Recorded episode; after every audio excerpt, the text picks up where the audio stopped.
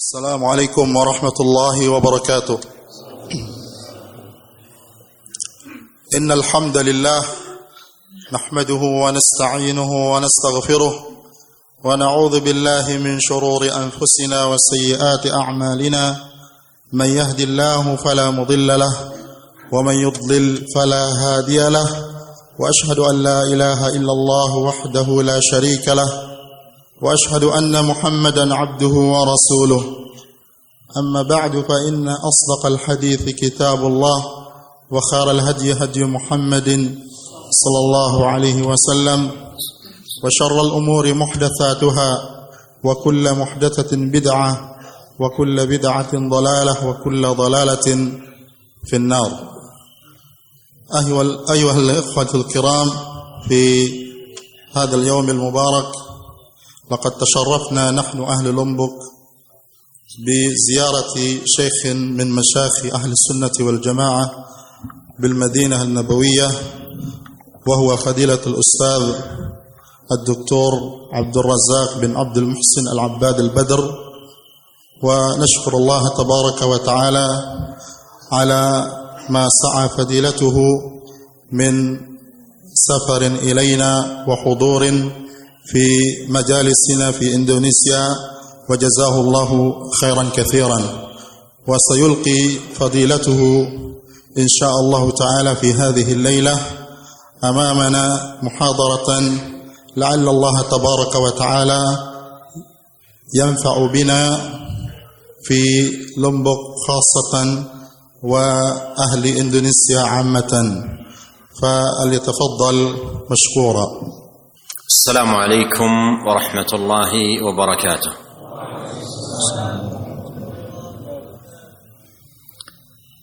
الحمد لله رب العالمين وأشهد أن لا إله إلا الله وحده لا شريك له وأشهد أن محمدا عبده ورسوله صلى الله وسلم عليه وعلى آله وأصحابه أجمعين اللهم لا علم لنا إلا ما علمتنا اللهم علمنا ما ينفعنا وزدنا علما وأصلح لنا شأننا كله ولا تكلنا إلى أنفسنا طرفة عين. اللهم اهدنا لأحسن الأخلاق لا يهدي لأحسنها إلا أنت.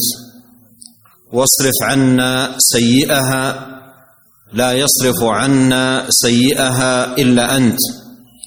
وأعذنا أجمعين من منكرات الأخلاق والأهواء والأدواء وأصلح لنا شأننا كله ولا تكلنا إلى أنفسنا طرفة عين.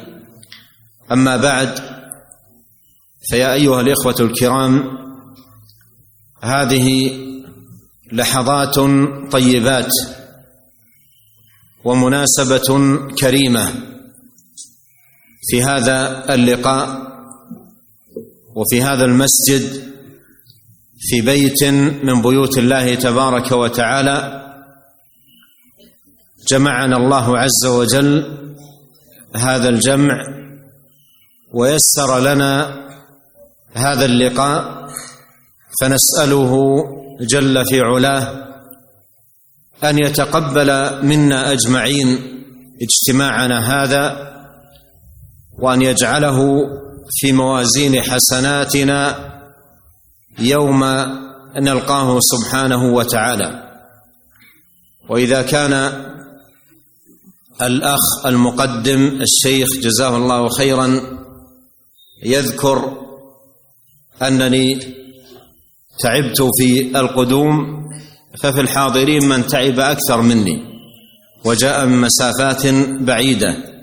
وبعضهم جاء من جبال ومناطق نائية فأسأل الله تبارك وتعالى أن يتقبل من الجميع بقبول حسن وأن يرزقنا في مجلسنا هذا الخير والنفع والبركة.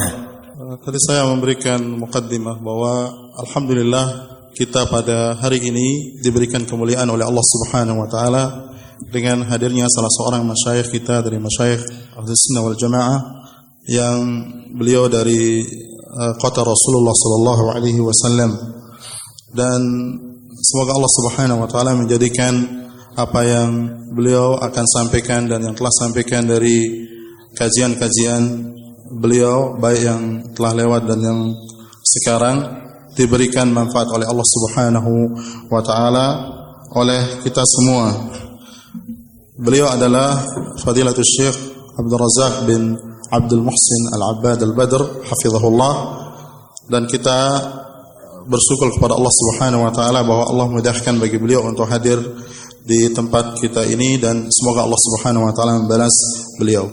Kemudian beliau setelah mengucapkan pujian kepada Allah Subhanahu wa taala dan bersaksi bahwa saya tidak ada ilah yang hak kecuali Allah Subhanahu wa taala dan bahwasanya Nabi Muhammad sallallahu alaihi wasallam adalah utusan Allah Subhanahu wa taala. Kemudian beliau berdoa bagi kita semua agar kita diberikan ilmu oleh Allah Subhanahu wa taala, ilmu yang bermanfaat dan juga semoga kita diberikan oleh Allah Subhanahu wa taala kemudahan untuk memperbaiki diri kita masing-masing dan memberikan hidayah kepada kita untuk akhlak yang mulia dan dijauhkan daripada akhlak yang jelek dan semoga Allah Subhanahu wa taala melindungi kita semua dari kemungkaran-kemungkaran akhlak atau akhlak-akhlak yang mungkar dan juga hawa-hawa hawa nafsu yang dimurkai dan juga penyakit-penyakit hati yang lainnya dan semoga Allah Subhanahu wa taala tidak menyerahkan semua urusan kita kepada diri kita melainkan semua dikembalikan kepada Allah Subhanahu wa taala. Kemudian beliau mengatakan bahwasanya ini adalah saat-saat yang sangat baik dan juga kesempatan yang sangat mulia yaitu kita bisa bertemu di masjid ini yang dia rumah dari rumah-rumah Allah Subhanahu wa taala di mana Allah Subhanahu wa taala telah mengumpulkan kita dengan uh, hadirin yang hadir pada kesempatan ini. Dan semoga Allah Subhanahu wa taala memudahkan bagi kita Uh, dengan pertemuan yang ada dan juga kita meminta kepada Allah Subhanahu wa taala agar menjadikan semoga Allah Subhanahu wa taala menjadikan pertemuan kita ini pertemuan yang bermanfaat dan juga menjadi salah satu dari bagian kebaikan dan pahala bagi kita di akhirat kelak di sisi Allah Subhanahu wa taala. Beliau juga menyebutkan bahwa saya tadi saya menyebutkan bahwa beliau hadir di sini tentu dengan apa namanya perjalanan yang tentu melelahkan. Beliau mengatakan bahwasanya apa yang disebutkan oleh saya tersebut tentu tidak kalah juga dengan lelahnya antum semua yang hadir di sini.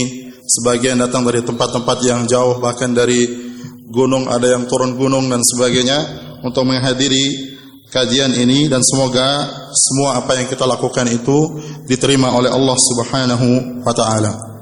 وعنوان هذا اللقاء الإسلام دين الأخلاق. وديننا هذا الدين المبارك الذي رضيه الله سبحانه وتعالى لعباده ولا يرضى لهم دينا سواه هو دين الأخلاق بأبهى حللها. وأجمل صورها وأتم معانيها. بل إن الأخلاق بتمامها ووفائها وكمالها لا توجد إلا في الإسلام. وكتاب ربنا جل وعلا القرآن الكريم هو كتاب الأخلاق. إن هذا القرآن يهدي للتي هي أقوم. ونبينا صلى الله عليه وسلم هو الإمام في كل خلق عظيم وأدب رفيع. أتم الله جل وعلا له خلقه فكان أكمل الخلق ادبا وأحسنهم خلقا وأطيبهم معاملة لا كان ولا يكون في الناس مثله. في الآداب والأخلاق وفي جميع الأمور. وقد كان صلوات الله وسلامه خلقه القرآن.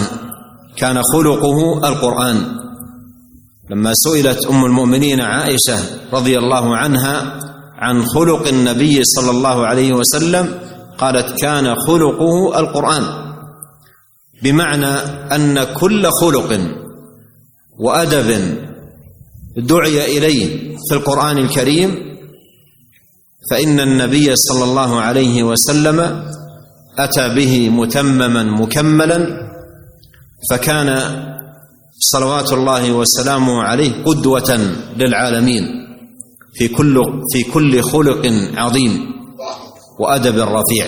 Kemudian beliau menyebutkan bahwasanya tema kajian kita pada pertemuan kali ini adalah Islam adalah agama akhlak.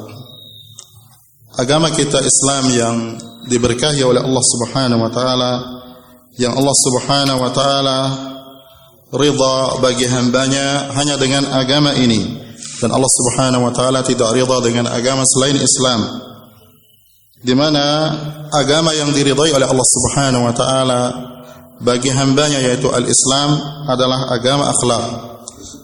Agama akhlak dalam artian gambaran tentang agama yang sebaik-baik dan seindah akhlak, seindah-indahnya akhlak dengan gambaran dan bentuk yang terbaik yang diajarkan oleh Rasulullah sallallahu alaihi wasallam yang di mana gambaran terbaik dan yang mulia dari akhlak ini tidak terdapat kecuali di dalam Islam di dalam agama yang dibawa oleh Rasulullah sallallahu alaihi wasallam dan Al-Qur'anul Karim adalah kitab suci yang mengajarkan akhlak yang berisi akhlak dan Allah Subhanahu wa taala menyebutkan di dalam Al-Qur'an yang artinya sesungguhnya Al-Qur'an ini atau kitab ini dia memberikan hidayah kepada akhlak atau kepada sesuatu yang sangat lurus, sangat baik.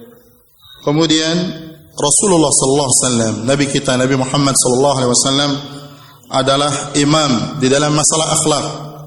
Tidak ada orang yang paling tinggi akhlaknya dari Rasulullah sallallahu alaihi wasallam dan beliau adalah sebaik-baik manusia yang diberikan akhlak dan disempurnakan akhlaknya oleh Allah Subhanahu wa taala dan yang paling baik muamalahnya. Tidak ada orang yang semisal atau menandingi akhlak dan kebaikan muamalah Rasulullah sallallahu alaihi wasallam dan di dalam segala urusan beliau yang berkaitan dengan kehidupan. Dan Nabi Muhammad sallallahu alaihi wasallam adalah uh, akhlak beliau adalah Al-Qur'an. Sebagaimana disebutkan bahwasanya Aisyah radhiyallahu taala anha ummul mukminin ditanya tentang akhlak Rasulullah sallallahu alaihi wasallam. Kemudian beliau mengatakan bahwasanya akhlak beliau adalah Al-Qur'an. Dan yang dimaksudkan dengan perkataan beliau bahwa akhlak Rasulullah SAW adalah Al-Quran, bahwasanya Rasulullah Sallallahu Alaihi Wasallam telah mendatangkan dan melakukan pada pribadi beliau atau telah ada pada diri Rasulullah SAW dan pribadi beliau semua akhlak yang Al-Quran mengajak kepadanya. Artinya segala yang diajak di dalam Al-Quran kepada akhlak yang mulia semua ada pada diri Rasulullah Sallallahu Alaihi Wasallam dan beliau berakhlak dengan apa yang ada yang ada dalam Al-Quran dengan sesempurna dan sebaik-baik akhlak yang ada pada diri Rasulullah Sallallahu Alaihi Wasallam.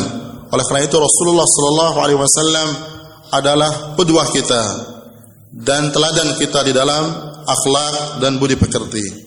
وقد أقسم الله جل وعلا على كمال خلقه وجمال أدبه صلوات الله وسلامه عليه حيث قال سبحانه وإنك لعلى خلق عظيم أي خلق تام كامل متمم للأخلاق مكمل لها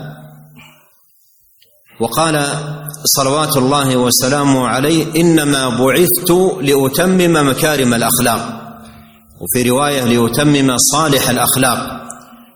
فهو عليه الصلاة والسلام إمام في كل خلق رفيع وكل أدب كامل وحياته ومعاملاته ومعاشرته كلها أدب وخلق. Kemudian beliau menjelaskan bahwasanya Allah Subhanahu wa taala bersumpah tentang ketinggian dan kemuliaan akhlak Rasulullah sallallahu alaihi wasallam dan keindahan adab beliau. Sebagaimana Allah Subhanahu wa taala menyebutkan di dalam Al-Qur'an yang artinya sesungguhnya engkau Muhammad sungguh berada pada akhlak atau budi pekerti yang sangat agung. Artinya akhlak yang sempurna, akhlak yang dia penyempurna bagi akhlak-akhlak yang ada sebelumnya. Dan juga Rasulullah sallallahu alaihi wasallam mengatakan di dalam hadis, sungguhnya aku diutus untuk menyempurnakan akhlak yang mulia dan di dalam riwayat yang lain adalah akhlak yang baik, menyempurnakan akhlak yang baik. Dan beliau Rasulullah SAW adalah imam dan pemimpin di dalam akhlak yang mulia yang tinggi dan juga adab yang sempurna. Kehidupan Rasulullah sallallahu alaihi wasallam dan perilaku dan pergaulan beliau semuanya adalah akhlak yang mulia dan adab yang mulia. والخلق أيها الإخوة الكرام عنوان على فلاح صاحبه وسعادته في الدنيا والآخرة بل ما استجلبت الخيرات واستدفعت الشرور والآفات بمثله. وكلما كان العبد متمما للخلق مكملا له كلما كان ذلك أرفع في درجاته وأعلى في منازله وأبلغ في تحصيله للثواب.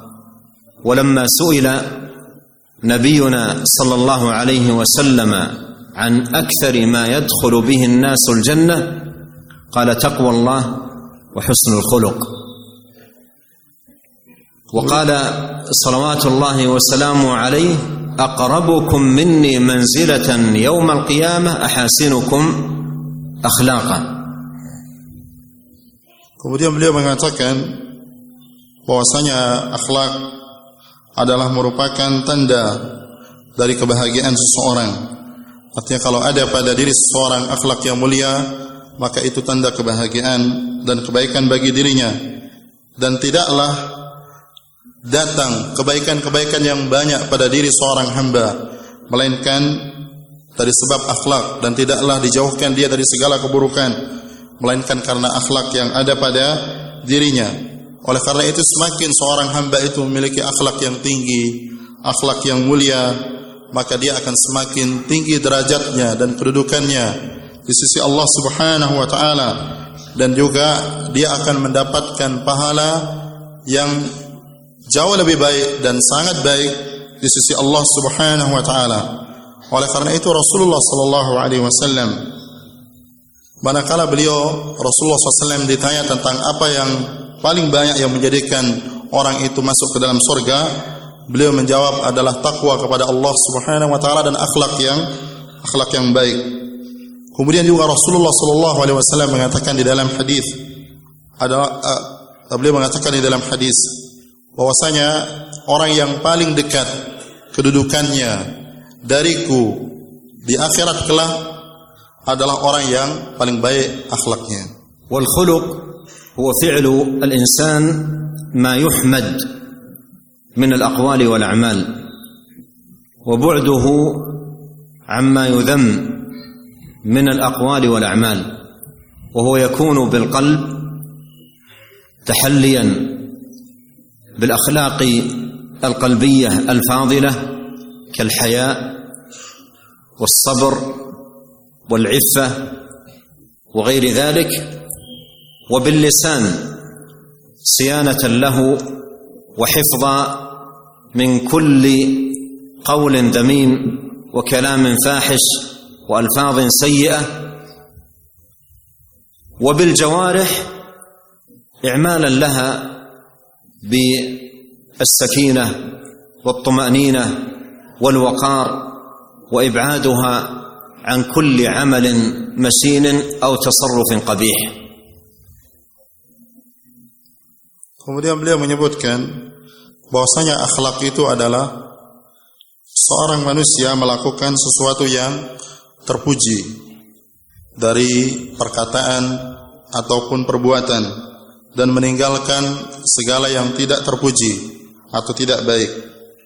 Dan akhlak itu sebagian ada di dalam hati seseorang atau muncul dari hati seseorang seperti misalnya akhlak yang berkaitan dengan malu, kemudian kesabaran, kemudian juga menjaga kesucian diri yaitu iffah dan juga akhlak yang berkaitan dengan lisan seperti menjaga lisan dari perkataan-perkataan yang buruk dan menjaganya dari perkataan-perkataan yang buruk dan juga hal-hal yang tercela dan juga kalimat-kalimat yang jelek dan juga akhlak muncul dari fisik kita yaitu akhlak yang baik yaitu dengan melakukan hal-hal yang baik dan mulia baik itu bentuknya ketenangan adanya apa namanya sikap-sikap yang jauh dari sifat-sifat yang buruk dan perilaku yang buruk atau tingkah laku yang buruk.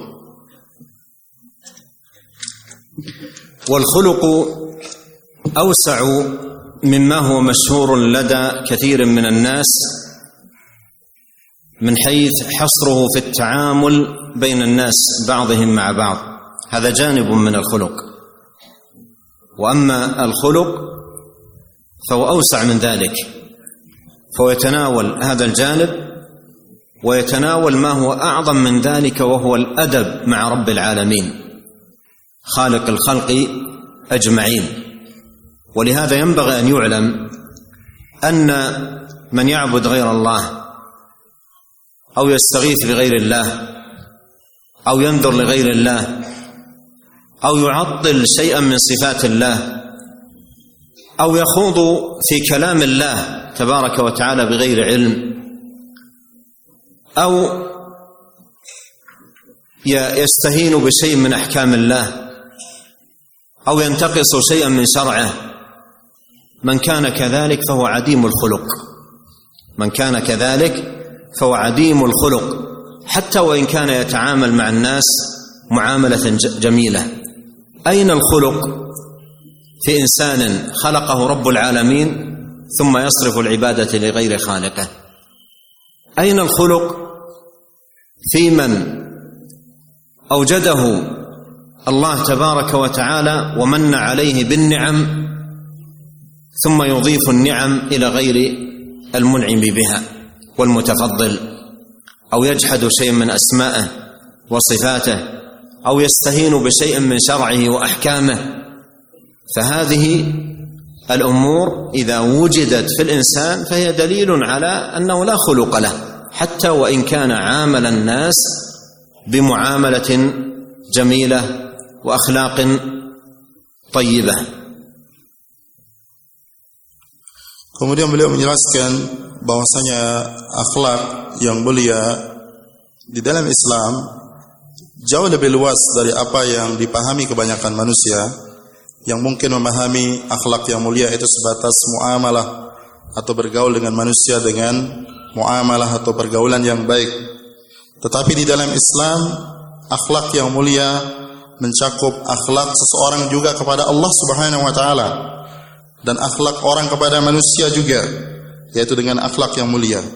Oleh karena itu orang yang tidak beribadah kepada Allah Subhanahu wa taala dan meminta kepada selain Allah Subhanahu wa taala dan menafikan atau mentiadakan sifat-sifat Allah Subhanahu wa taala yang mulia maka orang-orang seperti ini dia bukan dikatakan orang-orang yang berakhlak demikian juga orang-orang yang berbicara tentang ilmu Allah Subhanahu wa taala yang berkaitan dengan syariat Allah Subhanahu wa taala dengan tanpa ilmu atau dia misalnya melecehkan syariat Allah Subhanahu wa taala maka orang seperti ini walaupun dia muamalah dan pergaulannya dengan manusia baik hakikatnya dia adalah orang yang tidak berakhlak dan tidak memiliki akhlak. Oleh karena itu akhlak yang mulia menurut Islam adalah akhlak orang kepada Allah Subhanahu wa taala dengan beribadah hanya kepadanya tidak beribadah kepada selain Allah tidak meminta pertolongan kepada selain Allah Subhanahu wa taala tidak juga dia menyimpangkan salah satu dari ibadah kepada Allah Subhanahu wa taala kepada selain Allah Subhanahu wa taala. Oleh karena itu tidak dikatakan orang itu berakhlak yaitu orang yang beribadah kepada selain Allah Subhanahu wa taala. Demikian juga bagaimana akan dikatakan berakhlak orang yang diberikan nikmat oleh Allah Subhanahu wa taala kemudian dia tidak beribadah kepada zat yang memberikan nikmat kepadanya yaitu Allah Subhanahu wa taala. Bahkan dia mungkin melecehkan dan memperolok-olokkan agama Allah Subhanahu wa taala. Orang yang seperti ini walaupun dia bergaulnya dengan manusia baik muamalahnya dengan manusia baik tetapi dia tidak beribadah kepada Allah. Dia melecehkan agama Allah. Dia mengolok-olok agama Allah. Maka orang seperti ini adalah orang yang tidak memiliki akhlak وليست الأخلاق في الإسلام امرا نفعيا يقدمه المرء لمنافع دنيوية يريدها أو مصالح يطمع في نيلها وإنما الأخلاق في الإسلام عبادة وقربة يتقرب بها المسلم إلى الله تبارك وتعالى حيث إن الله جل وعلا أمره بذلك ورتب على ذلك الثواب الجزيل والأجر العظيم. وقد مر معنا قول نبينا صلى الله عليه وسلم عندما سئل عن أكثر ما يدخل به الناس الجنة قال تقوى الله وحسن الخلق. قال أقربكم مني منزلة يوم القيامة أحسنكم خلقا. فالمسلم عندما يقوم بهذه الأخلاق والآداب يقدمها قربة لله. إنما نطعمكم لوجه الله. لا نريد منكم جزاء ولا شكورا.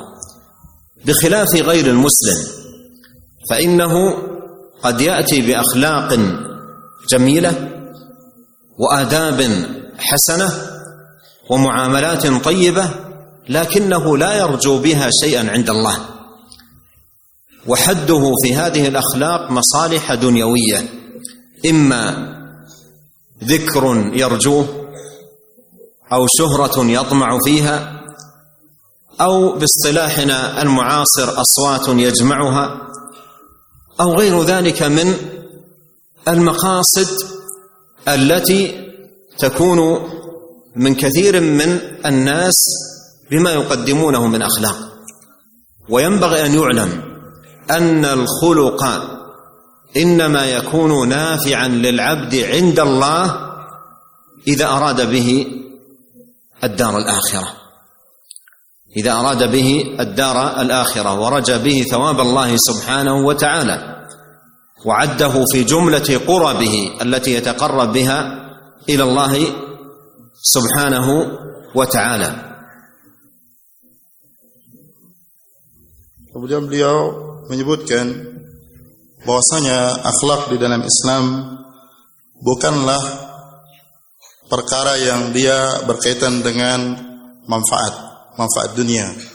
Orang bermuamalah dengan orang lain dengan muamalah atau pergaulan yang baik atau dengan akhlak yang baik dengan maksud maslahat dunia atau dengan maslahat mas dengan maksud maslahat maslahat yang dia menginginkannya atau dia tamak dengannya akan tetapi akhlak di dalam Islam adalah ibadah kepada Allah Subhanahu wa taala. Yang seseorang mendekatkan diri kepada Allah Subhanahu wa taala dengan akhlak tersebut yang dia ibadah kepada Allah Subhanahu wa taala. Dan juga akhlak yang mulia di dalam Islam diyakini oleh seorang muslim adalah ibadah yang dia mendatangkan pahala di sisi Allah Subhanahu wa taala. Dan telah lalu kita sebutkan hadis Rasulullah sallallahu alaihi wasallam ketika beliau ditanya tentang apakah yang paling banyak menjadikan seseorang masuk ke dalam surga beliau menyebutkan yaitu takwa kepada Allah Subhanahu wa taala dan akhlak yang mulia atau akhlak yang baik. Dan juga beliau Rasulullah sallallahu alaihi wasallam menyebutkan bahwasanya orang yang paling terdekat dari kalian denganku kedudukannya di hari kiamat adalah orang yang paling baik akhlaknya oleh karena itu seorang muslim ketika dia berakhlak, dia tidak berakhlak dengan maksud hal-hal dunia. Dia tidak berakhlak dengan maksud untuk mendapatkan sesuatu dari perkara-perkara dunia. Bahkan seperti yang disebutkan oleh Allah Subhanahu wa taala bahwasanya mereka tidak memaksudkan dari amal soleh tersebut balasan kecuali balasan dari Allah Subhanahu wa taala. Berbeda dengan orang-orang yang bukan muslim. Kalau orang-orang yang bukan muslim atau non muslim dia memiliki muamalah atau akhlak yang tampak mulia pada zahirnya, maka dia tidak muncul dari hatinya yang dia maksudkan untuk mencari pahala dari Allah Subhanahu wa taala. Akan tetapi yang mereka lakukan dari akhlak yang mulia yang tampak tersebut adalah manfaat-manfaat dunia, baik yang berkaitan dengan ketenaran orang itu bermuamalah dengan muamalah yang baik supaya dia masyhur, tenar di tengah manusia bahwa dia orang yang berakhlak yang baik. Atau dia menginginkan harta benda dari dunia. Atau dia ingin maslahat-maslahat yang lain yang lainnya. Oleh karena itu seorang muslim seharusnya ketika dia berakhlak yang mulia, hendaklah akhlak yang mulia tersebut muncul dari dirinya karena keyakinan bahwasanya akhlak ini adalah ibadah kepada Allah Subhanahu wa taala yang mendekatkan seseorang kepada Allah Subhanahu wa taala dan dia tidak mengharapkan dari akhlak yang mulia yang dia lakukan tersebut melainkan balasan di negeri akhirat kelak. قال الله تعالى في بيان ما يكون به العمل مشكورا عند الله مثابا عليه صاحبه يوم لقاء الله قال عز وجل ومن اراد الاخره وسعى لها سعيها وهو مؤمن فأولئك كان سعيهم مشكورا. ولهذا ينبغي على المسلم ألا يغتر بما يوجد لدى بعض أو عدد من الكفار من أخلاق وآداب. لا يغتر بذلك. وإذا أراد أن ينظر إلى الأخلاق ويتعلم الأخلاق لا ينظر إلى أولئك. لا ينظر إلى أولئك لأن هذه الأخلاق إن مات الواحد منهم على كفره بالله سبحانه وتعالى لا تنفعه عند الله ولا يجد عليها ثوابا يوم يلقى الله بل إذا مات انتهت وقدمنا إلى ما عملوا من عمل فجعلناه هباء منثورا ولهذا جاء في صحيح مسلم أن عائشة أم المؤمنين رضي الله عنها سألت النبي صلى الله عليه وسلم قالت ابن جدعان الذي هو عبد الله قالت ابن جدعان كان يصل الرحم ويكرم الضيف أينفعه ذلك؟ كان يصل الرحم ويكرم الضيف أينفعه ذلك؟ قال لا لا ينفعه لأنه ما قال يوما رب اغفر لي خطيئتي يوم الدين. وقوله عليه الصلاة والسلام ما قال يوما رب اغفر لي خطيئتي يوم الدين تنبيه إلى أن هذه الأخلاق والآداب إنما تنفع العبد إذا كان يؤمن بيوم الدين. ويخاف من عقوبة الخطيئة في ذلك اليوم. فيتحلى بالأخلاق الفاضلة والآداب الكاملة ويتجن راجيا ثواب الله ويتجنب سيئها وقبيحها خوفا من عقاب الله. أما إذا كان يتحلى بهذه الأخلاق لا يرجو عليها شيئا عند الله ويتجنب الأخلاق السيئة ليس خوفا من الله ولا خوفا من عقاب الله وإنما لأمور دنيوية يرجوها فإنه لا يجد على هذا أي شيء عند الله. نظير هذا ما رواه البزار أن عدي بن حاتم الطائي. وتدرون من هو حاتم؟ الطائي. حاتم الطائي إذا ذكر الكرم ذكر. وهو مضرب مثل في الكرم. وإذا أرادوا مدح شخص في الكرم قالوا أكرم من حاتم الطائي لشهرته بالكرم. ومن يقرأ قصصه في كتب التاريخ يجد أمرا عجبا في كرمه وأخلاقه. فجاء في الحديث في عند البزار وغيره وهو حديث حسن أن عدي ابن حاتم الطائي سأل النبي صلى الله عليه وسلم عن والده قال يكرم الضيف ويفعل ويفعل. ذكر من أخلاقه. فقال النبي صلى الله عليه وسلم ذاك رجل أراد شيئا فأدركه. أراد شيئا فأدركه. يعني لا ينفع عند الله. أراد شيئا في الدنيا فأدركه. قال يعني الذكر يعني الذكر الذكر يعني الشهرة والسمعة والصيت. فأدركه قال الناس حاتم الطائي كريم. وتعلمون ما جاء في صحيح مسلم أن النبي صلى الله عليه وسلم قال أول من تسعر بهم النار يوم القيامة وذكر ثلاثة منهم رجل أنفق المال ليقال جواد فيقال له يوم القيامة وقد قيل. قيل في الدنيا هذا الكلام.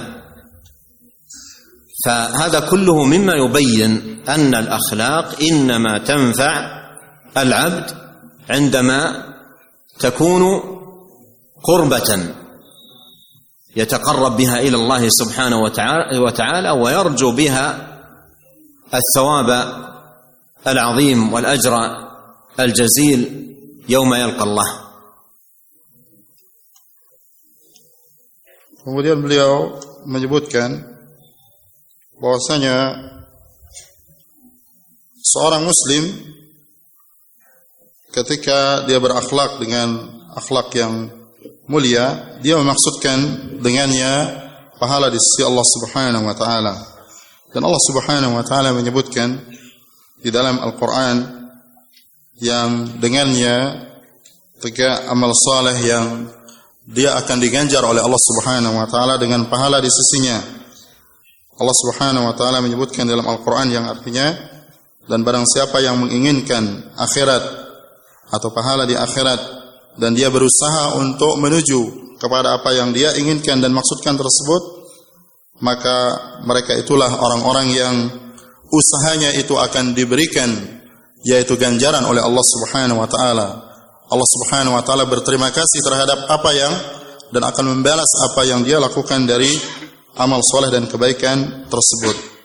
Oleh karena itu seorang muslim tidak boleh tertipu dengan perilaku orang-orang non-muslim perilaku orang-orang kafir yang tampak misalnya akhlak mereka mulia, muamalah mereka baik, maka seorang muslim tidak boleh memandang kepada perilaku baik mereka yang tampak tersebut. Karena dengan kekufuran yang ada pada diri mereka di mana akhlak tersebut tidak muncul dari pribadi atau hati yang memaksudkan pahala di sisi Allah Subhanahu wa taala. Sedangkan seorang muslim tidak seperti itu dan apa yang mereka lakukan dan perilaku mereka yang tampak baik tersebut tidak akan bernilai di sisi Allah Subhanahu wa taala karena sebab kekafiran mereka. Oleh karena itu Allah Subhanahu wa taala menyebutkan di dalam Al-Qur'an yang artinya dan kami melihat dan uh, meneliti apa yang mereka perbuat orang-orang kafir tersebut lalu kami jadikan artinya amal-amal yang tampak baik tersebut seperti debu yang berterbangan atau tidak bermanfaat di sisi Allah Subhanahu wa taala. Kemudian ada warid di dalam hadis di Sahih Muslim bahwasanya Aisyah Ummul Mukminin radhiyallahu taala anha pernah bertanya kepada Rasulullah sallallahu alaihi wasallam. Beliau mengatakan Ibnu Jud'an dia menyambung silaturahmi, artinya melakukan akhlak yang mulia dan juga dia memuliakan tamu apakah itu bermanfaat bagi dirinya? Artinya dia seorang yang kafir, apakah itu bermanfaat bagi dirinya? Kelak di akhirat Rasulullah SAW menjawab tidak, tidak bermanfaat bagi dirinya. Karena dia tidak pernah mengatakan, yaitu berkata, Ya Allah, ampunilah aku atau dosa-dosaku, yaitu pada hari pembalasan kelak. Artinya dia tidak melakukan hal tersebut, ini menunjukkan bahwasanya dia melakukan hal tersebut tidak karena Allah Subhanahu wa taala dan tidak dia memaksudkan pembalasan di hari kiamat kelak atau hari pembahasan kelak. Oleh karena itu, seorang mukmin hendaklah dia ketika berakhlak dengan akhlak yang mulia, hendaklah akhlak tersebut muncul karena keimanannya terhadap hari pembalasan kelak. Bahwasanya apa yang dia lakukan dari akhlak yang mulia tersebut dia akan dibalas oleh Allah Subhanahu wa taala. Ketika dia berakhlak yang mulia, dia menginginkan pahala di sisi Allah Subhanahu wa taala. Dan ketika dia meninggalkan akhlak yang tercela karena dia takut kepada azab Allah Subhanahu wa taala dan berharap kepada pahala di sisi Allah Subhanahu wa taala. Kalau dia berakhlak dengan dasar seperti ini, tidak dia mengharapkan kecuali pahala di akhirat kelak dan dia meninggalkan akhlak yang buruk tersebut karena takut kepada Allah Subhanahu wa taala, maka itulah hakikat akhlak yang mulia menurut Islam. Disebutkan di dalam hadis yang diriwayatkan oleh Imam Al-Bazzar dan juga yang lainnya bahwasanya Hatim At-Ta'i dia sampai dijadikan sebagai apa namanya masal sebagai perumpamaan orang yang sangat dermawan dan kalau dan disebutkan bahwasanya kalau disebut kedermawanan atau akhlak kedermawanan maka dia tidak identik kecuali dengan Hatim At-Ta'i karena kedermawanannya dan Tidaklah seseorang dipuji ketika dia dipuji tentang kedermawanannya kecuali orang akan mengatakan bahwa fulan ini dia lebih dermawan dari Hatim. Artinya karena Hatim itu masyhur tentang kedermawanannya dan juga disebutkan di dalam sejarah tentang hal-hal yang sangat menakjubkan tentang kedermawanan Hatim At-Tai. Kemudian warid dari uh, Rasulullah sallallahu alaihi wasallam tentang dia bahwasanya Rasulullah sallallahu alaihi wasallam ditanya tentang apa namanya yang dilakukan oleh Hatim tersebut yaitu tentang budi pekerti dia atau akhlak dia yang berkaitan dengan kedermawanan. Rasulullah sallallahu alaihi wasallam mengatakan bahwasanya dia tidak memaksudkan dengan hal tersebut kecuali hanya kemasyhuran supaya dikenal dengan hal tersebut. Artinya dia tidak memaksudkan dengannya untuk mencari pahala di sisi Allah Subhanahu wa taala. Dan kita ingat hadis yang diriwayatkan oleh Imam Muslim, hadis sahih bahwasanya Rasulullah sallallahu alaihi wasallam bersabda yang artinya yang pertama kali kelak di hari kiamat dibakarkan api neraka adalah tiga orang. Kemudian Rasulullah sallallahu alaihi wasallam menyebutkan di antaranya adalah seorang yang dia dermawan di dunia, Kemudian didatangkan di hadapan Allah Subhanahu wa taala, kemudian ditanya oleh Allah apa yang kamu perbuat. Kemudian dia mengatakan tentang kedermawanannya dan apa yang dia berikan kepada manusia dari pemberian-pemberian yang banyak. Kemudian Rasul uh, kemudian Allah Subhanahu wa taala mendustakan hal tersebut. Bahwasanya engkau melakukan itu bukan karena Allah Subhanahu wa taala, tetapi engkau memaksudkan dengannya adalah supaya kamu dikatakan seorang yang dermawan dan engkau sudah disebut dermawan di dunia ini sehingga engkau tidak berhak artinya orang ini tidak berhak untuk mendapatkan yaitu pahala dan ganjaran di sisi Allah Subhanahu wa taala. Maka dari hadis tersebut hendaklah kita uh, kaum muslimin menjadikan akhlak tersebut atau akhlak yang mulia tersebut dia harus bersumber dari hati dan keimanan bahwasanya akhlak tersebut dimaksudkan ibadah kepada Allah Subhanahu wa taala yang mendekatkan kepadanya. Dan akhlak tidak akan pernah bermanfaat bagi seseorang yang dia bermanfaat di akhirat kelak kecuali kalau dia maksudkan ibadah kepada Allah Subhanahu wa taala yang dia mendekatkan diri kepada Allah dengannya. ومع وضوح هذا الامر فانك تعجب من حال بعض المسلمين وحال أيضا بعض الكتاب عندما يريد ان يتحدث عن الاخلاق ويتكلم عن الاداب تجده ينقل عن أشخاص كافرين. قال فلان وقال فلان وقال فلان من هم؟ أشخاص من الكفار. وكأن هذا الكاتب لا ينتمي إلى هذا الدين العظيم. وكأنه ليس بين يديه كتاب رب العالمين. وكأنه لا يعي سنة النبي الكريم وسيرته المباركة عليه أفضل الصلاة وأتم التسليم. ثم أيضا تعجب غاية العجب عندما ترى في أشخاص ربما أيضا بعضهم ينتمي إلى الإسلام من يعقد موازنة بين أخلاق بعض المسلمين وأخلاق بعض الكفار. ثم بزعمه يخرج بنتيجة أن أخلاقهم أفضل وأن آدابهم أحسن. وربما أخذ يتهجم. وهذا من الجور والظلم. ومن المعلوم أن الأخلاق التي في المسلمين والمعاملات ليس من الضرورة أن تكون تمثل الإسلام. وكل يعلم من نفسه قصورا في جوانب من أمور الدين.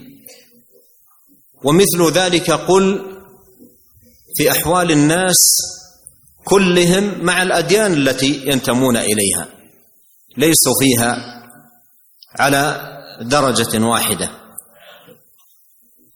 فكيف تكون هذه الموازنة؟ وعلى أي أساس تبنى؟ لكن ينبغي أن نعلم فيما يتعلق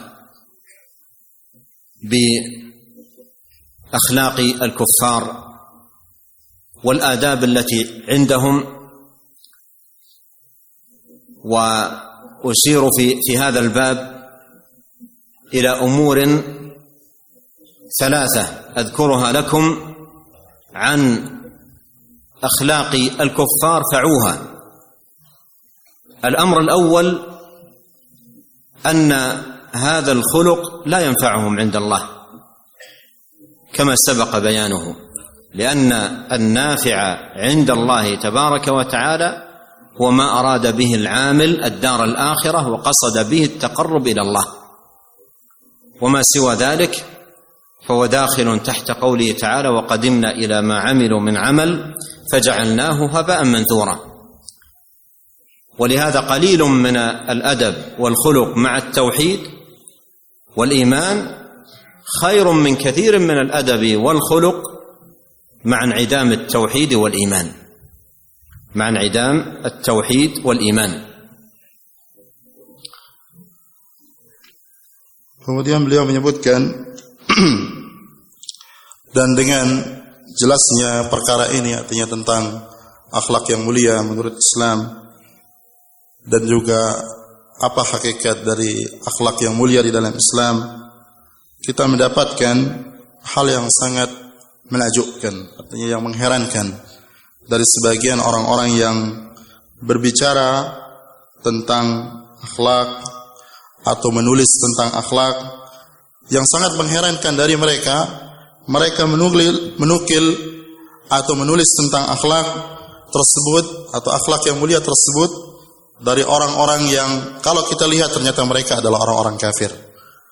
Artinya sebagian kaum muslimin yang sangat mengherankan ketika dia berbicara tentang akhlak, ketika dia menulis tentang akhlak, kemudian dia menukil yang berkaitan dengan akhlak yang mulia itu dari orang-orang kafir dan ini sangat mengherankan kita. Oleh karena itu, seorang muslim tentu tidak bisa akan menjadikan perbandingan apa yang ada pada kaum muslimin dengan apa yang ada pada orang-orang kafir. Apakah orang-orang yang menukil tentang akhlak yang mulia ini dari orang-orang kafir padahal dia mengatakan dirinya muslim. Tidak ada padanya Al-Qur'an yang di hadapannya yang dia bisa menukil tentang akhlak-akhlak yang mulia. Kemudian juga tidak ada padanya sunnah Rasulullah wasallam. Tidak ada padanya misalnya tentang sejarah Nabi Muhammad SAW dan yang berkaitan dengan akhlak beliau Bahkan yang lebih heran lagi, manakala orang-orang ini juga dia kemudian membandingkan akhlak kaum muslimin dengan akhlak orang-orang kafir, kemudian mereka mengatakan bahwasanya artinya yang hasil dari apa namanya pandangan atau penelitian mereka perbandingan tentang akhlak kaum muslimin dengan akhlak orang-orang kafir kemudian mereka sampai mengatakan bahwasanya akhlak orang-orang kaf orang-orang muslim tidak lebih baik daripada akhlak orang-orang kafir. Waliyadzubillah. Dan ini kenyataan yang ada pada sebagian orang. Oleh karena itu, tentu apa yang dilakukan ini adalah merupakan kezaliman. Bagaimana mungkin orang akan mengatakan bahwa kaum muslimin itu lebih jelek akhlaknya daripada orang-orang non-muslim? Dan perlu kita ingat bahwasanya kalau ada muncul dari pribadi-pribadi muslim atau sebagian kaum muslimin akhlak-akhlak yang tidak baik, maka itu tidak bisa dikatakan bahwa itu cerminan daripada Islam itu sendiri. Dan itu bukan cerminan juga bahwasanya berarti akhlak dalam Islam seperti itu. Tidak sama sekali. Karena Islam tidak mengajarkan akhlak-akhlak yang buruk dan juga apa-apa yang baik dari orang-orang kafir yang tampak dari akhlak yang baik tersebut dia tidak berdasar yaitu kepada agama, tidak berdasar kepada keimanan kepada Allah Subhanahu wa taala dan harapan mereka terhadap pahala di sisi Allah Subhanahu wa taala. Dan juga ketika orang-orang tersebut memberikan perbandingan tentang akhlak kaum muslimin dan akhlak orang-orang yang bukan muslim kemudian mengatakan orang-orang non muslim ini lebih baik daripada orang-orang muslim akhlaknya kenapa juga mereka tidak memahami hakikat bahwasanya orang-orang yang non muslim juga mereka itu berbeda-beda. Ada yang tampak perilakunya baik, ada juga perilakunya yang jelek dan buruk. Kenapa mereka tidak katakan hal tersebut juga kepada non muslim dan mereka hanya katakan kepada kaum muslimin. Oleh karena itu harus kita mengetahui dan memahami bahwasanya akhlak dan perilaku baik yang tampak pada orang-orang kafir dan adab-adab mereka hal tersebut apa namanya uh, kalau kita mau mengisyaratkan hal tersebut maka kita kembalikan pada tiga perkara yang berkaitan dengan akhlak orang-orang kufar. Bahwasanya pertama, akhlak orang-orang kufar yang baik atau tampak baik itu tidak akan bermanfaat di sisi Allah Subhanahu wa taala seperti apa yang kita sebutkan dan kita juga sebutkan firman Allah Subhanahu wa taala yang berkaitan dengan kebaikan dan juga perilaku mereka yang baik yang tidak bernilai di sisi Allah Subhanahu wa taala sama sekali di akhirat. Seperti firman Allah yang kita sebutkan dan kami melihat apa-apa yang mereka perbuat yaitu orang-orang kafir dari amal-amal yang baik mereka amal-amal baik mereka lalu kami jadikan itu dia seperti debu yang berterbangan artinya tidak bermanfaat di sisi Allah Subhanahu wa taala. Oleh karena itu, apa namanya? Kita harus memahami bahwasanya kalaupun ada sedikit akhlak pada diri seseorang tetapi disertai adanya tauhid kepada Allah Subhanahu wa taala maka itu jauh lebih baik daripada akhlak mulia yang banyak pada diri seseorang tetapi tidak ada tauhid dan keimanan pada seseorang tersebut. الأمر الثاني أن خلق الكافر خلق نفعي آني يقدمه لمصالح آنية و منافع معينة ينتهي الخلق بانتهائها وينقضي بانقضائها. بخلاف خلق المسلم فإنه خلق يقدمه يرجو به ثواب الله تبارك وتعالى. وإذا عقدت موازنة بين هذين الخلقين قلة وكثرة فلو قدر أن خلق المسلم قليلا مقارنة بذلك الكافر فإن هذا القليل الذي عند المسلم ينفعه عند الله والكثير الذي عند الكافر لا ينفعه عند الله كما سبق بيانه. وفي المسلمين وفي المسلمين من عنده كرم لكنه لا يقارن بكرم حاتم الطائي. فكرم حاتم الطائي أكبر وأشهر وأوسع وهذا الكرم الذي عند المسلم ينفعه عند الله وإن قل وذاك الذي عند حاتم مر معنا حديث النبي صلى الله عليه وسلم لا ينفعه عند الله وإن كثر Kemudian uh, masalah yang kedua atau perkara yang kedua yang perlu kita perhatikan yang berkaitan dengan akhlak orang kafir. Akhlak orang kafir bahwasanya akhlak seorang kafir atau akhlak yang tampak baik pada diri orang kafir, dia akhlak yang sifatnya naf'i. Dimaksudkan dengannya manfaat duniawi, materi. Yang dia akhlak itu akan hilang pada dirinya dengan hilangnya manfaat yang akan dia perlukan. Artinya kalau dia perlu berakhlak karena manfaat dan maslahat dunia, dia berakhlak. Kalau hilang manfaat yang akan dia harap dari manfaat dunia, maka akhlaknya juga akan akan hilang. Berbeda dengan seorang muslim ketika dia berakhlak, maka dia berakhlak akhlak tersebut dia maksudkan dengannya adalah pahala di sisi Allah Subhanahu wa taala. Oleh karena itu, kalau seseorang membandingkan antara akhlak seorang muslim dengan akhlak seorang kafir, walaupun akhlak seorang muslim itu sedikit misalnya, maka akhlak yang sedikit itu bermanfaat di sisi Allah Subhanahu wa taala. Walaupun dia sedikit, sedangkan akhlak yang banyak walaupun dia banyak dan akhlak yang tampak baik dan banyak pada diri seorang kafir, walaupun dia banyak, maka itu semua tidak akan bermanfaat di sisi Allah Subhanahu wa taala di hari kiamat. Jadi yang sedikit kalaupun ada misalnya sedikit dari akhlak, walaupun ada sedikit dari akhlak yang mulia pada diri seorang muslim, maka itu bermanfaat di sisi Allah Subhanahu wa taala, sedangkan pada diri orang kafir walaupun dia banyak tidak akan bernilai di sisi Allah Subhanahu wa taala seperti yang pernah yang seperti yang disebutkan tadi pada pembahasan sebelumnya.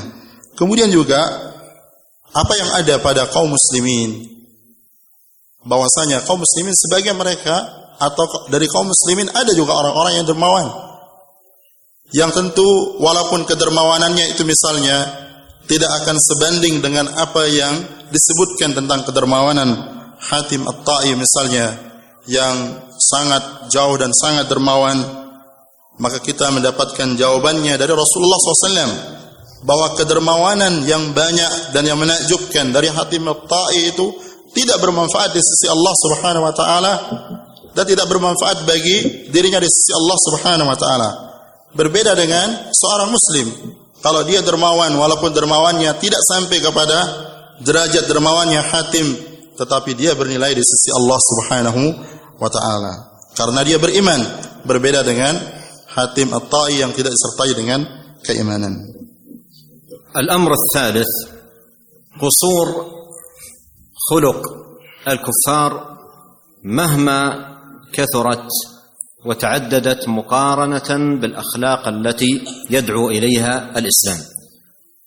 ونبينا عليه الصلاة والسلام كما مر معنا بعث ليتمم مكارم الأخلاق. فالأخلاق بأبهى صورها وأتم حللها وأجمل معانيها إنما توجد في الإسلام. Kemudian perkara yang ketiga beliau menyebutkan bahwasanya kalaupun dikatakan orang-orang kafir itu memiliki akhlak, tetap akhlak mereka itu memiliki keterbatasan. Walaupun dia dikatakan banyak, tetap dikatakan dia terbatas tidak seperti kesempurnaan akhlak yang ada pada Islam.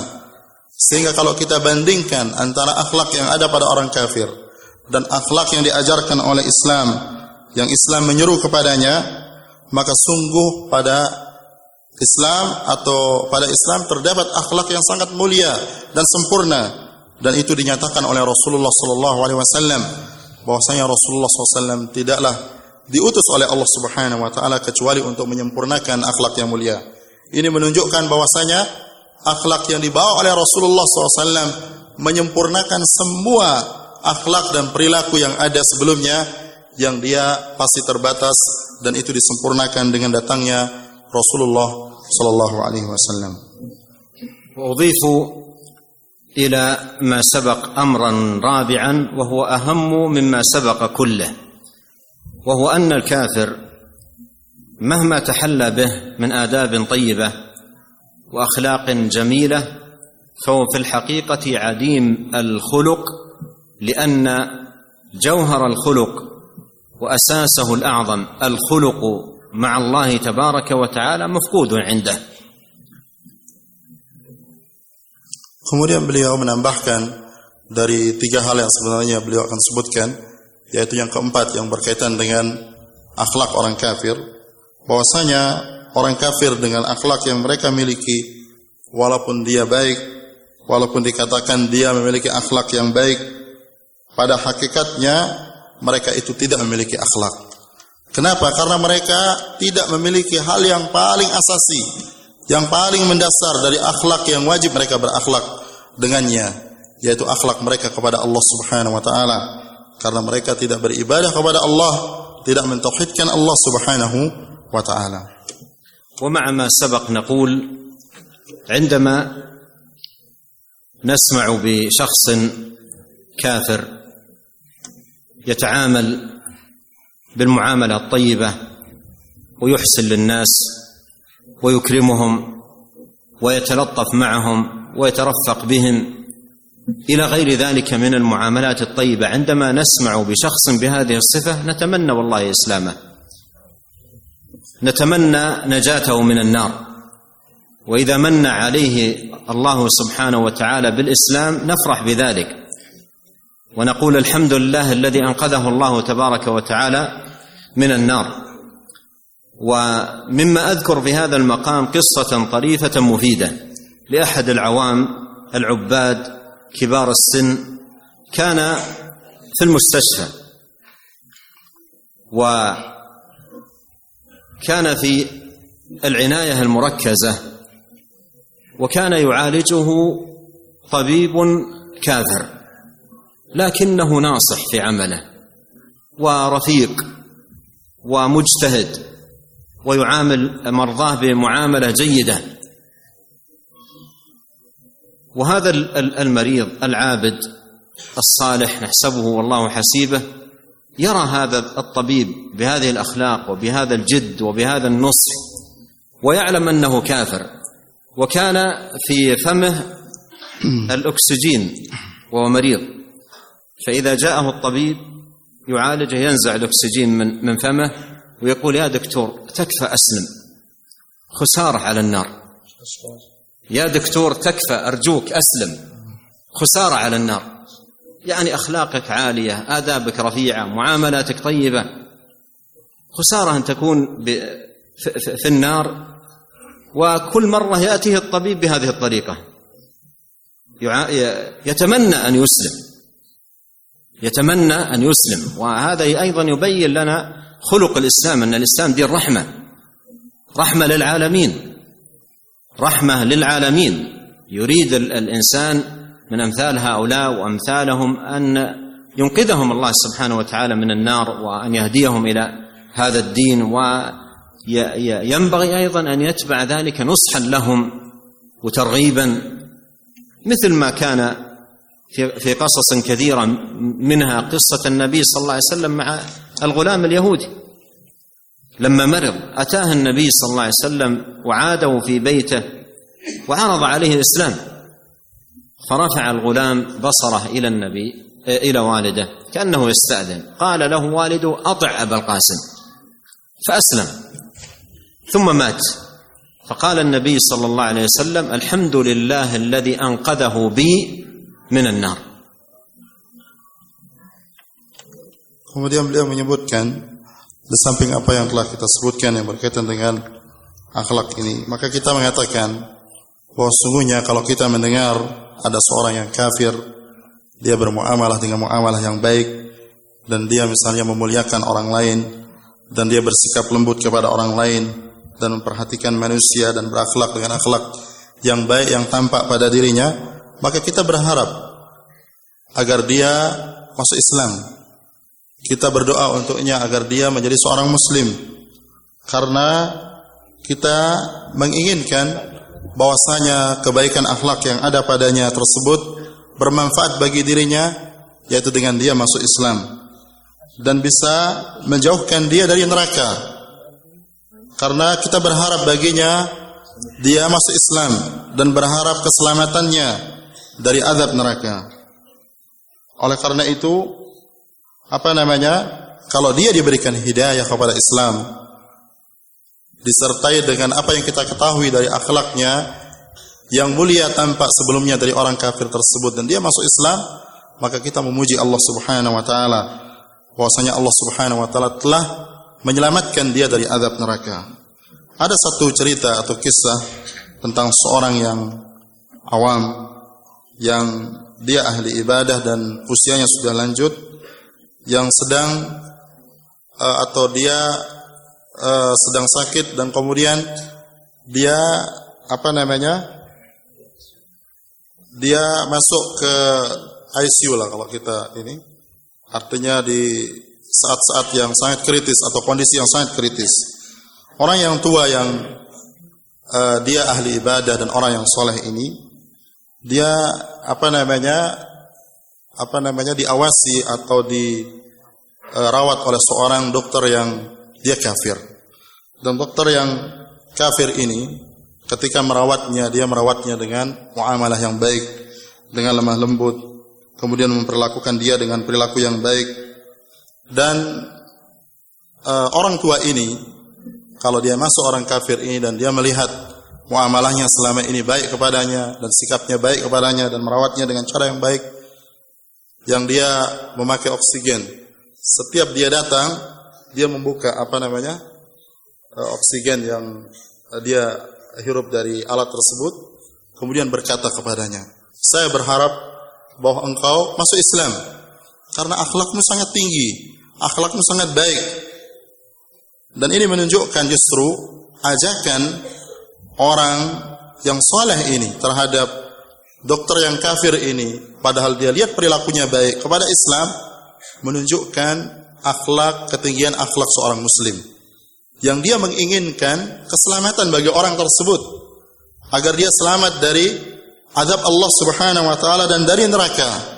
Karena walaupun dia memiliki akhlak yang mulia tampak secara zahir tetapi dia tidak masuk Islam, maka itu tidak akan bermanfaat di sisi Allah Subhanahu wa taala. Dan ini menunjukkan kemuliaan dan ketinggian akhlak dan ini menunjukkan tentang rahmah Islam atau bahwa Islam ini rahmah bagi semua alam dan Rasulullah Shallallahu Alaihi Wasallam pernah di zaman beliau ada seorang pemuda yang dia sakit. Kemudian dijenguk oleh Rasulullah Shallallahu Alaihi Wasallam. Seorang pemuda Yahudi dia sakit dan dia menjelang akan meninggal. Kemudian dijenguk oleh Rasulullah Shallallahu Alaihi Wasallam. Dan Rasulullah Shallallahu Alaihi Wasallam menawarkan kepada dia Islam. Dan ketika ditawarkan Islam kepadanya dan agar dia masuk Islam, anak ini kemudian berisyarat kepada orang tuanya karena dia tidak bisa berbicara apa yang akan dia apa sikapnya yang yang apa namanya seharusnya kepada Rasulullah apa kata orang tuanya taatlah kepada Abdul Qasim artinya diperintahkan oleh orang tuanya untuk dia masuk Islam kemudian dia berisyarat menerima ajakan Rasulullah sallallahu alaihi wasallam untuk masuk Islam kemudian Rasulullah sallallahu alaihi wasallam mengatakan segala puji bagi Allah yang telah menyelamatkan dia dari api neraka. Dan inilah akhlak seorang muslim, akhlak Rasulullah sallallahu alaihi wasallam di mana Rasulullah sallallahu alaihi wasallam dengan ketinggian akhlak yang ada pada beliau dan ada pada kaum muslimin dari Islam yang mengajar dari Islam yang mengajarkan akhlak bahwasanya mereka kasih sayang dan mengajak orang-orang kafir yang ada pada mereka ketinggian akhlak atau akhlak yang mulia yang akhlak yang mulia itu tidak akan bermanfaat di sisi Allah Subhanahu wa taala. Kecuali kalau mereka masuk Islam mereka ajak mereka orang-orang kafir tersebut kepada jalan Islam yang dengannya bermanfaat akhlak yang mereka miliki. وعلى كل الحديث في هذا الموضوع يطول وله جوانب مهمة والجانب الذي تحدثت عنه جانب مهم للغاية ويحتاج كثير من الناس إلى التنبيه عليه حتى لا يغتر قد قال الله تعالى لا يغرنك تقلب الذين كفروا في البلاد مراعاة للوقت آه، أجتزئ وأنتقل إلى جانب آخر في هذا الموضوع. أذكر فيه خلاصة مفيدة جدا. أرجو من الإخوة الكرام أجمعين أن يتابعوا جيدا ويحرصوا على استيعاب هذه الخلاصة فإن فيها نفعا عظيما بإذن الله تبارك وتعالى. الخلق في الإسلام باب واسع وعظيم جدا ومجالاته كثيرة لكن ثمة أربعة أحاديث ثبتت عن النبي عليه الصلاة والسلام فيها جماع الخلق. أربعة أحاديث ثبتت عن النبي صلى الله عليه وسلم فيها جماع الخلق وجماع الأدب الذي ينبغي أن يكون عليه المسلم. وذلك لما اشتمل عليه كل حديث من هذه الأحاديث الأربعة من ركيزة مهمة ينبني عليها الخلق. وأذكرها مرتبة حسب ما أراه والله تعالى أعلم فيها من أهمية وتدرج أيضا في تدرج في التطبيق. لهذه الآداب والتحلي بها. الحديث الأول قول النبي صلى الله عليه وسلم لا يؤمن أحدكم حتى يحب لأخيه ما يحب لنفسه. وهذا فيه تنبيه على ركيز ركيزة مهمة وعظيمة ينبني عليها الخلق ألا وهي صلاح القلب. صلاح القلب وسلامته.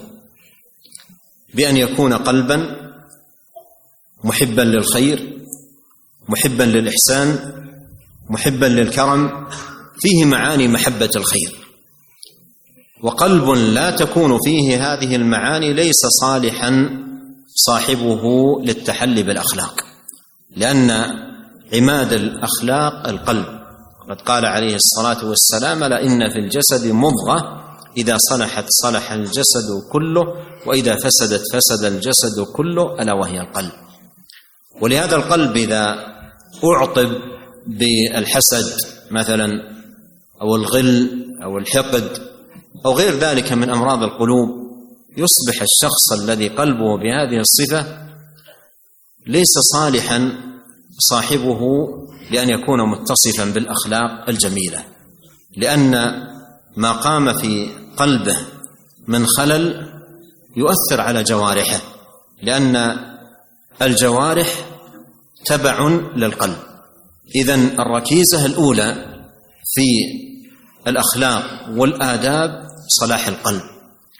فيعتني المسلم بإصلاح قلبه ويعتني بأن يجمل قلبه بالأخلاق الفاضلة والآداب الكاملة ويبعد عن قلبه ما يناقض ذلك وينافيه. سائلا ربه تبارك وتعالى التوفيق لذلك. وفي الدعاء الماثور اللهم آت نفوسنا تقواها وزكها. أنت خير من زكاها أنت وليها ومولاها. Kemudian beliau menyebutkan uh, dari apa yang semua yang disebutkan bahwasanya pembahasan tentang akhlak itu sangat panjang dan dia memiliki sisi-sisi yang banyak yang sangat penting yang harus ada sehingga seorang itu dikatakan berakhlak yang mulia. Dan apa yang kita sebutkan itu termasuk hal-hal yang sangat mendasar dan penting yang berkaitan dengan akhlak.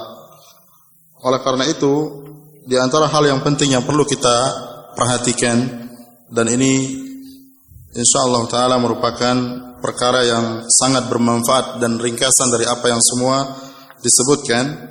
Bahwasanya kita tidak boleh tertipu dengan apa namanya perilaku orang-orang kafir. Sebagaimana yang Allah Subhanahu wa taala ingatkan di dalam Al-Qur'an. Dan janganlah menipu kalian yaitu berbolak-baliknya orang-orang kafir di semua negeri hati dengan tingkah laku mereka. Kemudian bahwasanya uh, ringkasan dari apa yang uh, dimaksudkan oleh beliau yang bermanfaat yang berkaitan dengan uh, akhlak ini dan insya Allah bermanfaat dengan manfaat yang besar bahwasanya di dalam Islam atau akhlak di dalam Islam adalah beliau mengulang kembali bahwasanya dia adalah pintu yang luas dan juga hal-hal yang berkaitan dengan akhlak itu sangat banyak. Beliau mengatakan saya meringkas dengan insya Allah menyebutkan empat hadis yang berkaitan dengan akhlak dari hal-hal yang asasi yang ditegakkan dengannya akhlak dan adab yang mulia yang seharusnya seorang muslim mendirikan atau membina akhlaknya di atas hadis-hadis Rasulullah SAW ini. Dan saya akan menyebutkannya, kata beliau secara tertib, yang saya menganggap tertib ini berkaitan juga dengan praktik dan juga hal yang lebih utama dan lebih didahulukan ada pada diri seseorang muslim yang berkaitan dengan hadis ini yang dengannya insya Allah dia akan membina akhlak yang mulia pada dirinya. Pertama adalah hadis Rasulullah sallallahu alaihi wasallam di mana beliau bersabda yang artinya tidaklah beriman salah seorang kalian sampai dia mencintai bagi saudaranya apa yang dicintai bagi dirinya.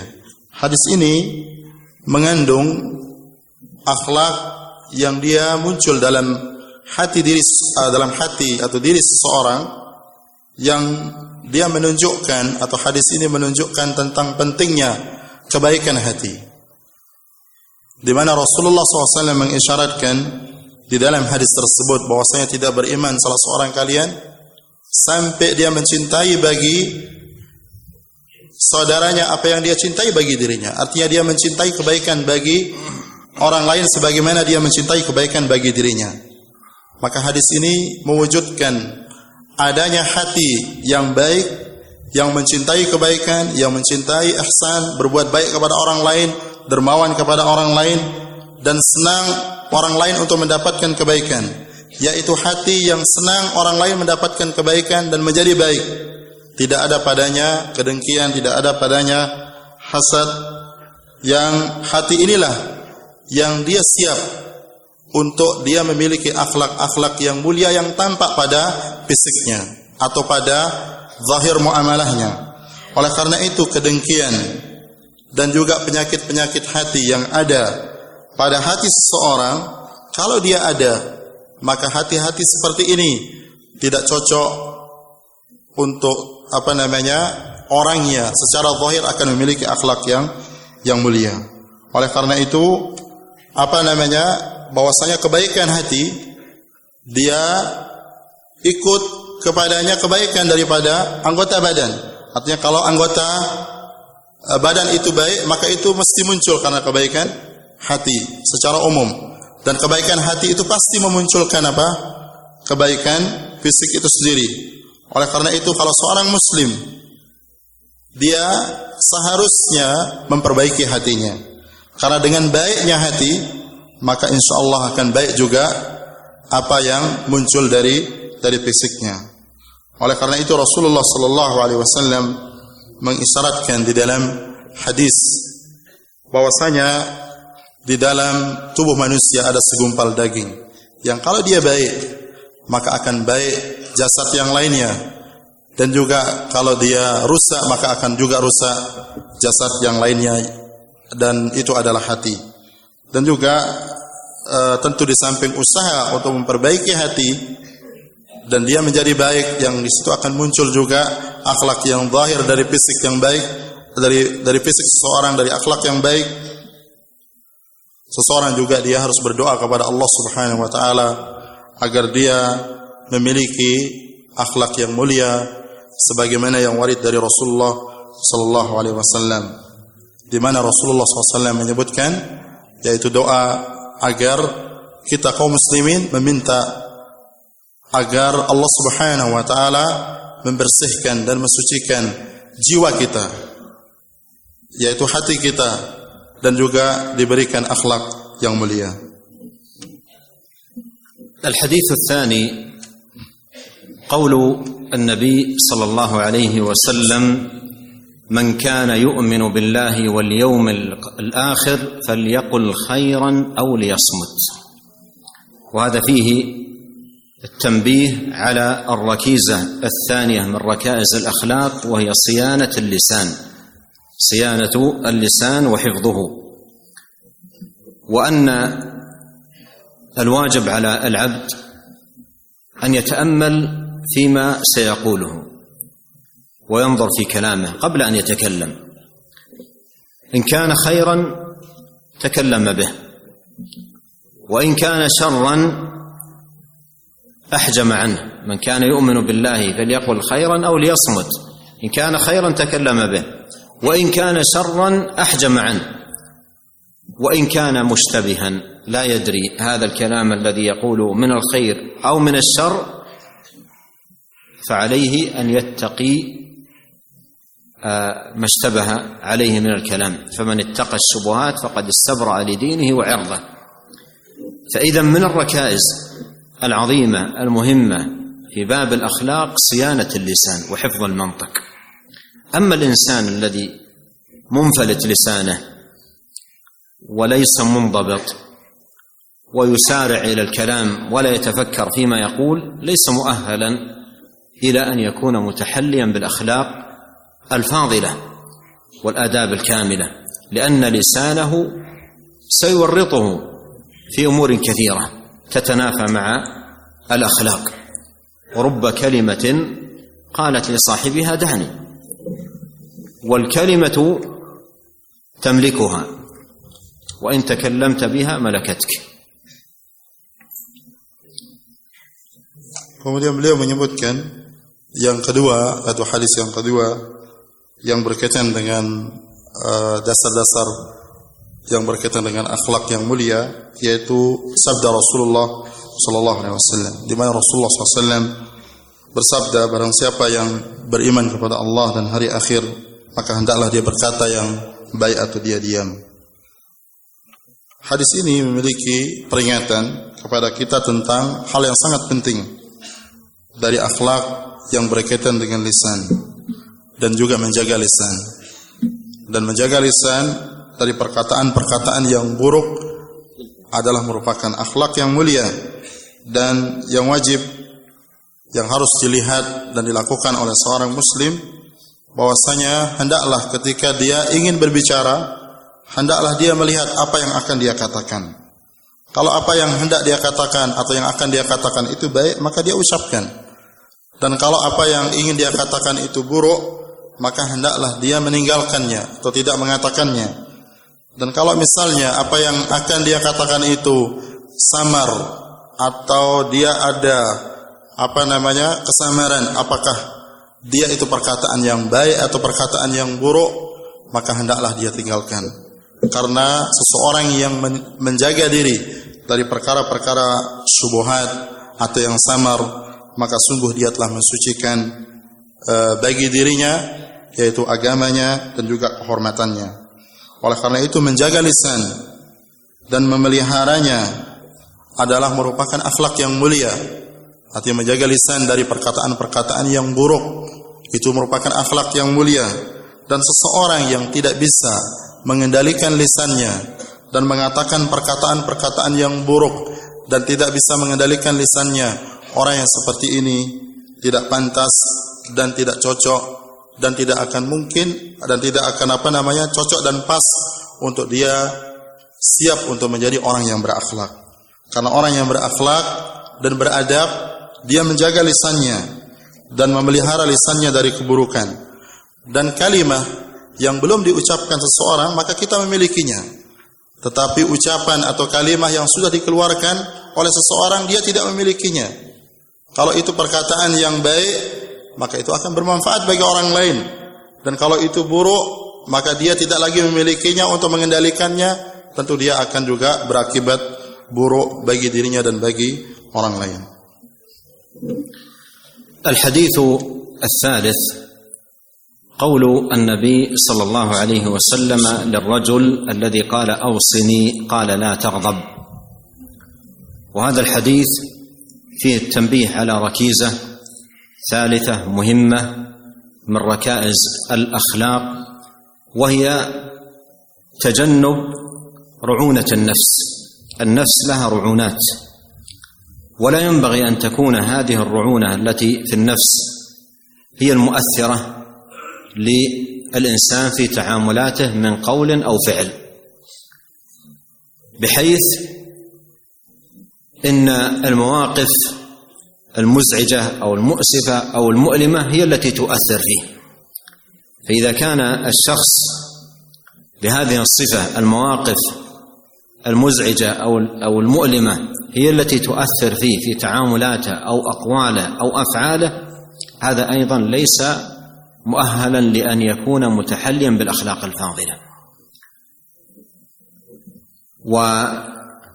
والخلق الفاضل لا ينطلق من المواقف التي تزعج النفس أو تؤلم الإنسان وإنما ينطلق من قاعدة متينة ثابتة عند الإنسان لا تغيرها المواقف. وفي قول النبي صلى الله عليه وسلم لا تغضب تنبيه إلى ضبط النفس في مثل هذه الحال. تنبيه إلى ضبط النفس في مثل هذه الحال. قال لا تغضب. بمعنى أن الغضب موقف مؤثر له تأثير سلبي على الإنسان في أقواله إن قال وأفعاله إن فعل. فعليه وقت الغضب أن يتوقف عن الأقوال والأفعال تماما. ولهذا جاء في الحديث إذا غضب أحدكم فليسكت. هذا يتعلق باللسان حال الغضب. في الحديث الآخر قال إذا غضب أحدكم فليجلس فإن سكن غضبه وإلا فليضطجع. لماذا؟ لأن هذا ضبط للأفعال. فيحتاج الإنسان في باب الأخلاق تجنب رعونات النفس حتى تنضبط. له أقواله وأفعاله. أما إذا كانت المواقف هي التي تؤثر فيه لن يكون في تعاملاته خلوقا. لن يكون في تعاملاته خلوقا. ومن أحسن ما مر علي في وصف الغضب قول أحدهم الغضب أوله جنون وآخره ندم. أوله جنون يعني تصرفات الإنسان حال الغضب تصرفات شخص أشبه بالمجنون سواء الأقوال أو الأفعال. لكن إذا مسك نفسه وقت الغضب دقائق حتى تنطفئ جمرة الغضب ثم بعد ذلك بدأ يتكلم مع من أغضبه أو يفعل مع من أغضبه تجد أفعاله وأقواله منضبطة. اذا من الركائز المهمة في باب الأخلاق ضبط هذا الجانب حتى لا تكون هذه المواقف هي المؤثرة على الإنسان في تعاملاته. Kemudian beliau menyebutkan yaitu hadis yang ketiga tentang seorang sahabat yang datang kepada Rasulullah SAW. Kemudian dia berkata kepada Rasulullah, Ya Rasulullah berikanlah wasiat kepadaku. Kemudian Rasulullah SAW mengatakan, jangan engkau marah.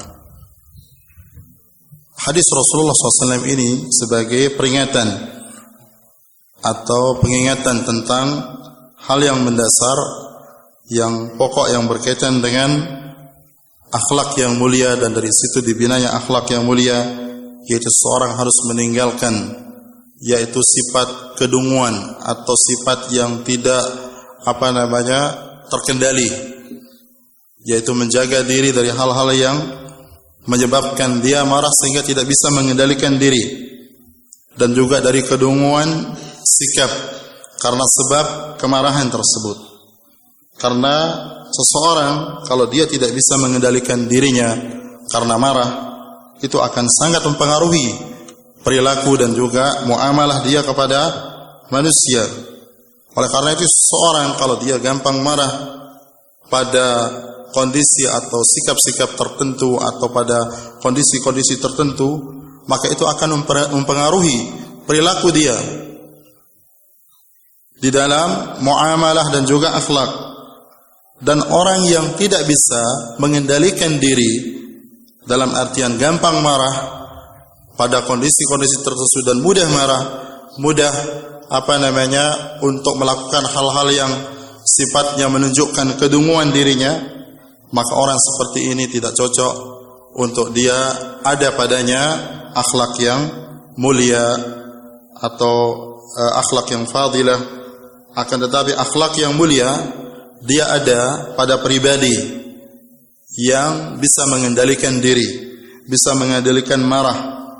Oleh karena itu hadis ini menunjukkan peringatan Rasulullah sallallahu alaihi wasallam agar kita mengendalikan diri, tidak gampang marah.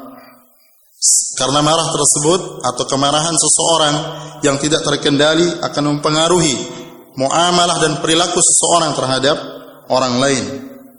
Oleh karena itu Rasulullah sallallahu alaihi wasallam beliau memberikan tuntunan kepada kita kalau seorang itu marah. Beliau mengatakan jika salah seorang kalian marah maka hendaklah diam. Karena ketika dia diam berarti dia tidak berbicara.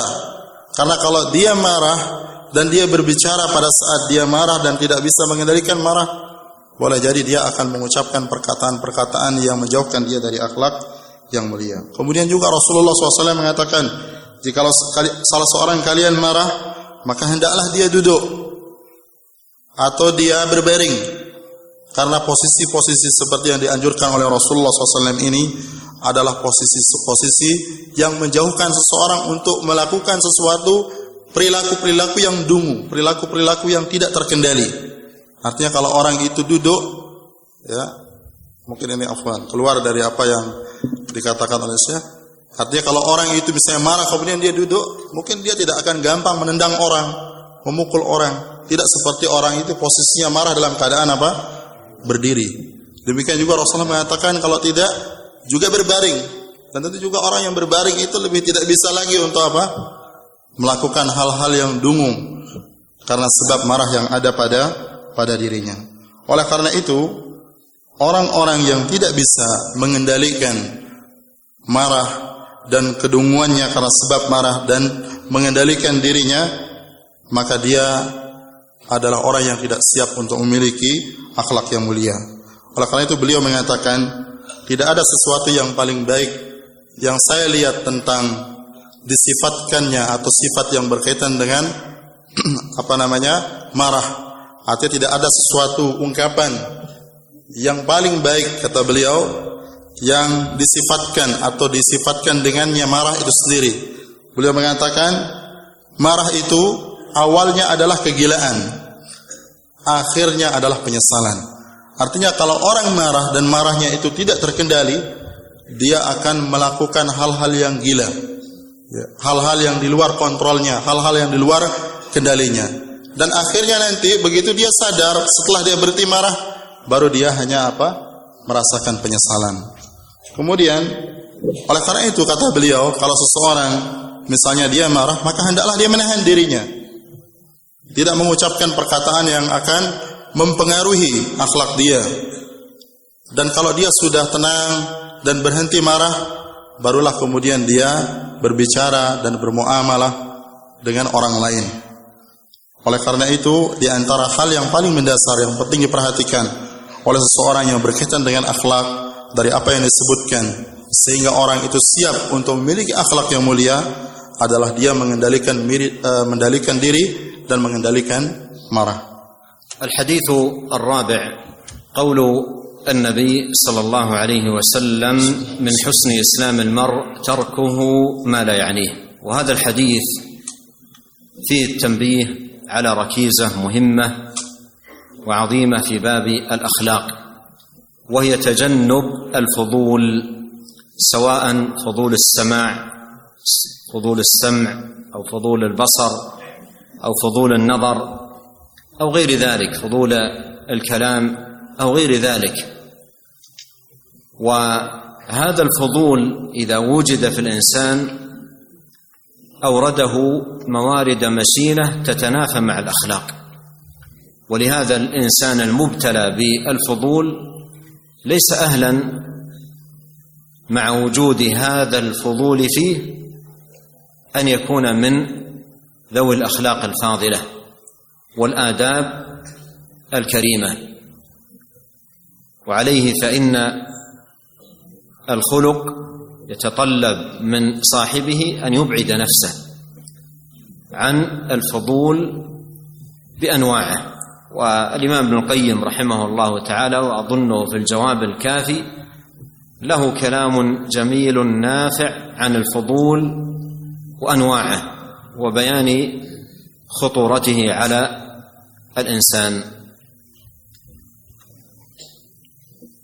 Kemudian beliau menyebutkan hadis yang keempat yang berkaitan dengan dasar ditegakkannya akhlak yang mulia di dalam Islam yaitu hadis Rasulullah sallallahu alaihi wasallam yang artinya dari kebaikan Islamnya seseorang adalah atau sebagian dari baiknya Islamnya seseorang adalah dia meninggalkan apa yang tidak bermanfaat bagi dirinya atau yang bukan merupakan urusannya. Di sini hadis ini memberikan peringatan kepada kita tentang masalah yang sangat penting yang berkaitan dengan akhlak yaitu agar seseorang meninggalkan yaitu berlebihan atau sikap berlebihan dalam segala hal. Baik berlebihan yang berkaitan dengan mendengar berlebihan yang berkaitan dengan memandang atau berlebihan yang berkaitan dengan berbicara. Karena berlebihan di dalam hal-hal yang disebutkan baik itu di dalam memandang, di dalam mendengar, artinya dia memandang yang tidak dia perlu, mendengar yang tidak dia perlukan dan berbicara yang tidak perlu dan berlebihan. Dalam hal ini bisa membawa dia kepada perilaku-perilaku yang tidak baik di dalam akhlak. Karena orang-orang yang memiliki uh, sifat berlebihan di dalam hal-hal yang disebutkan, kalau ada pada dirinya maka dia akan menjauhkan seseorang tersebut dari akhlak yang mulia atau akhlak yang baik.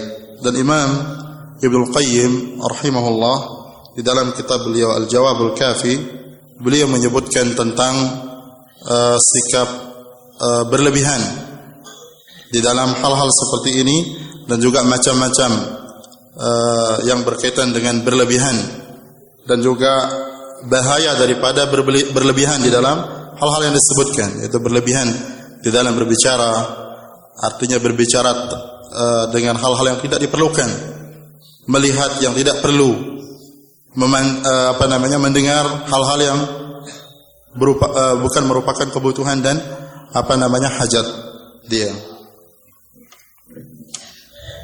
واسال الله عز وجل العظيم رب العرش العظيم باسمائه الحسنى وصفاته العليا ان يوفقنا اجمعين لسديد الاقوال وصالح الاعمال ونساله تبارك وتعالى أن يصلح لنا شأننا كله والا يكلنا إلى أنفسنا طرفة عين وأن يجعل هذا الكلام حجة لنا لا علينا وأن ينفعنا بما علمنا وأن يزيدنا علما وأن يصلح لنا شأننا كله.